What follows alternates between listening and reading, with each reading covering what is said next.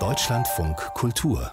Fazit. Filmfestspiele in Venedig, da sind in diesen ersten Tagen viele Netflix-Produktionen dabei, unter anderem auch ein Spielfilm von Jane Campion. Aber wir wollen erst mal auf einen Film gucken, der wahrscheinlich im Januar nächsten Jahres bei uns in die Kinos kommt, und zwar Spencer, ein Film über Prinzessin Diana, die zwar schon 24 Jahre tot ist, deren Leben aber immer noch so eine gewisse Faszination auslöst. Gespielt wird Lady Di in diesem Film Spencer von Kristen Stewart und Regie geführt hat der Chilene Pablo Larraín. Vor der Sendung habe ich mit unserem Filmkritiker Patrick Berlinski gesprochen. Larraín hat ja schon das Leben von Jackie Kennedy verfilmt und zwar hat er da ja auch nur so einen Ausschnitt gewählt, kurz nach der Ermordung ihres Mannes. Wie nähert er sich denn jetzt Lady Di? Ja, das ist durchaus vergleichbar mit der Art und Weise, wie der Regisseur sich schon mit Jackie Kennedy beschäftigt hat. Er nähert sich über ein Weihnachtswochenende im Jahr 1991, an dem Diana der königlichen Familie recht deutlich macht, dass sie Charles und sie alle auch zusammen verlassen wird. Wieso sie diesen Entschluss gefasst hat, ist hier eigentlich Zentrum des Films, in dem wir Diana erst kennenlernen, wie sie da mit einem Porsche durch die englische Landschaft fährt und einfach irgendwie verloren ist, ständig nach dem Weg fragen muss. Man spürt schon, wie widersinnig wahnsinnig sie in die königliche Residenz Sandringham House in Norfolk fährt, wie sie dort halt körperliche Abstoßerscheinungen fast schon hat. Sie demonstriert beim Ankommen, dass es ihr alles egal ist, kommt ständig zum Spät zum Essen oder zum Nachmittagstee, dupiert die Königin, dupiert ihren Mann und alle Angestellten immer wieder. Und sie betont auch in sehr interessanten Dialogen, dass sie hier keine Zukunft hat, denn hier in diesem Haus, sagt sie immer, herrscht nur die Vergangenheit, die Gegenwart wird immer von der Vergangenheit regiert.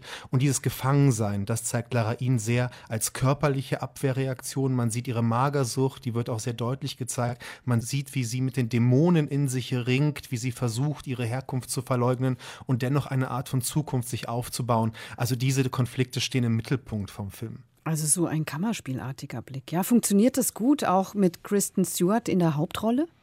Ja, sie ist wirklich sehr gut. Sie macht ihren Job sehr toll. Es ist eine schöne Verkörperung von Diana, ohne sie gleich mit Haut und Haar wiedergeben zu wollen. Es scheint etwas Wildes in ihrem Spiel durch. Das hat schon sehr gut gepasst, finde ich. Ich muss aber sagen, dass Pablo Larraín sein Pulver relativ schnell verschießt. Also es ist schon eine sehr monotone Seherfahrung. Einen wirklich neuen, so aufregenden Zugang zur Ikone Lady Di hat er jetzt nicht gefunden, auch wenn er sich sehr bemüht. Diana bekommt zum Beispiel vom Hausmaster des Anwesens die Biografie von Anne Boleyn aufs Zimmer gestellt und immer wieder erscheint diese geköpfte Königin vor ihr, so als Vorbote ihres Lebens. Das sind interessante Geistermomente in diesem dann doch sehr realistischen Film, der so ein bisschen bisschen für mich zumindest in Metaphern über das und auf das Ersticken selber erstickt. Das ist schade. Man hat das Konzept des Films am Ende dann doch recht schnell durchschaut. Hm. Das ist also der Wettbewerbsfilm Spencer. Wir sollten Patrick Welinski aber auch noch über The Power of the Dog sprechen. Das ist der neue Film von Jane Campion, nach zwölfjähriger Pause übrigens. Eine Netflix-Produktion nach einem Roman von Thomas Savage. Worum geht es da? Es ist ein klassischer Western, ein Film voller psychologischer Duelle.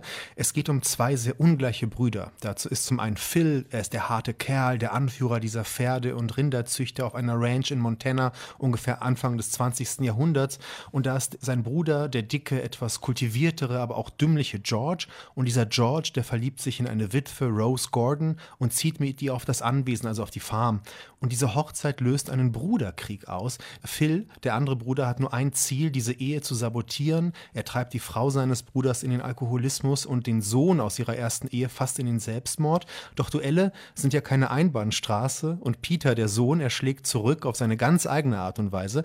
Und so erzählt Jane Campion, wie schon übrigens die literarische Vorlage von Thomas Savage, die in Deutschland absolut unbekannt ist und auch nicht übersetzt worden ist, von unterdrückten Gefühlen, von großen Übersprungshandlungen im Rahmen einer wirklich sensationellen Landschaft. Ein Film, der durchaus auch ein Echo auf Brokeback Mountain mhm. sein könnte, auch wenn hier die Gewalt und Aggression, die im Spiel sind, viel härter sind. Und bislang ist das für mich wirklich das große Highlight dieses Wettbewerbs.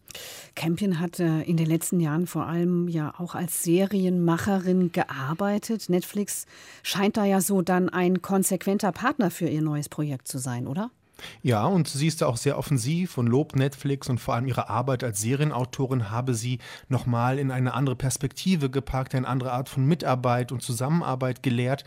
Dennoch sagt sie, sie hat mittlerweile Lust auf etwas anderes bekommen. Da fand ich eine Aussage von ihr heute Nachmittag in Venedig sehr interessant. Two hours is like perfect. It's, it's, um, and I noticed myself also on the Netflix, um, you know, online viewing platform, choosing to watch features more than ever. Um, and I think the discipline and the rigor of those two hours was something I was, um, I was excited to go back to. Jane Campion sagt also, dass sie eine Sehnsucht nach zweistündigen Spielfilmen bekommen hat, nach dem ganzen Binge-Watching in der letzten Zeit. Sie sagt auch, dass zweistündige Spielfilme eine Dichte und Kompaktheit haben, die mittlerweile sehr reizvoll auf sie wirken.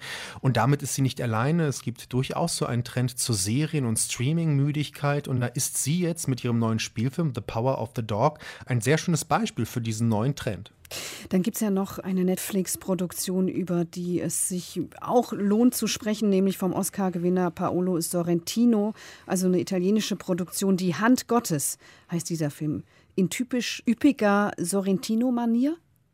Ja und nein. Also Sorrentino nimmt sich zurück, was vielleicht damit zusammenliegt, dass er hier seine eigene Geschichte erzählt. Das ist ein semi-autobiografischer Film über seine Kindheit in Neapel, wie er aufgewachsen ist in einer Großfamilie, die Fußball verrückt war vor allem und alle haben gehofft, vielleicht kommt ja Diego Maradona, daher auch der Titel, nach Neapel. Er kommt dann ja auch. Ne? Und mit Gott kommt dann plötzlich auch in das Leben des kleinen Paolo Sorrentino, der hier ein Alias bekommt, ein alter Ego, eine alter Ego-Figur, kommt viel Tragisches rein. Er verliert seine Eltern sehr früh und muss sich sehr schnell die Frage stellen, was will ich überhaupt machen in dieser Welt? Hat Angebote, Mafioso zu werden, Gangster, Liebhaber, Lehrer, entscheidet sich aber fürs Filmemachen. Und wie er das zeigt, dann ist Paolo Sorrentino wieder in seinem ganz eigenen ja, Element. Er zeigt die Verwandten dick und dünn und unfreundlich und laut.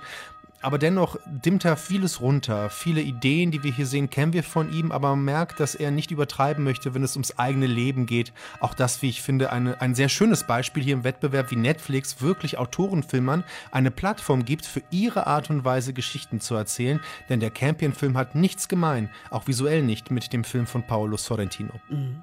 So, und im Hintergrund hören wir jetzt die Glocken läuten. Ich schätze mal, dass das keine Atmo aus dem Film ist, ne? Nein, das ist keine Atmo aus dem Film. Ich habe hier ein Zimmer direkt an einer kleinen Kirche auf dem Lido und es ist gerade Messe, wie fast alle zwei Stunden in Italien. Ja, da passt ja eigentlich der Titel ganz gut. Die Hand Gottes, einer der Wettbewerbsfilme bei den Filmfestspielen in Venedig und von dort berichtet, wie immer, Patrick Welinski für uns. Vielen Dank. Bitte.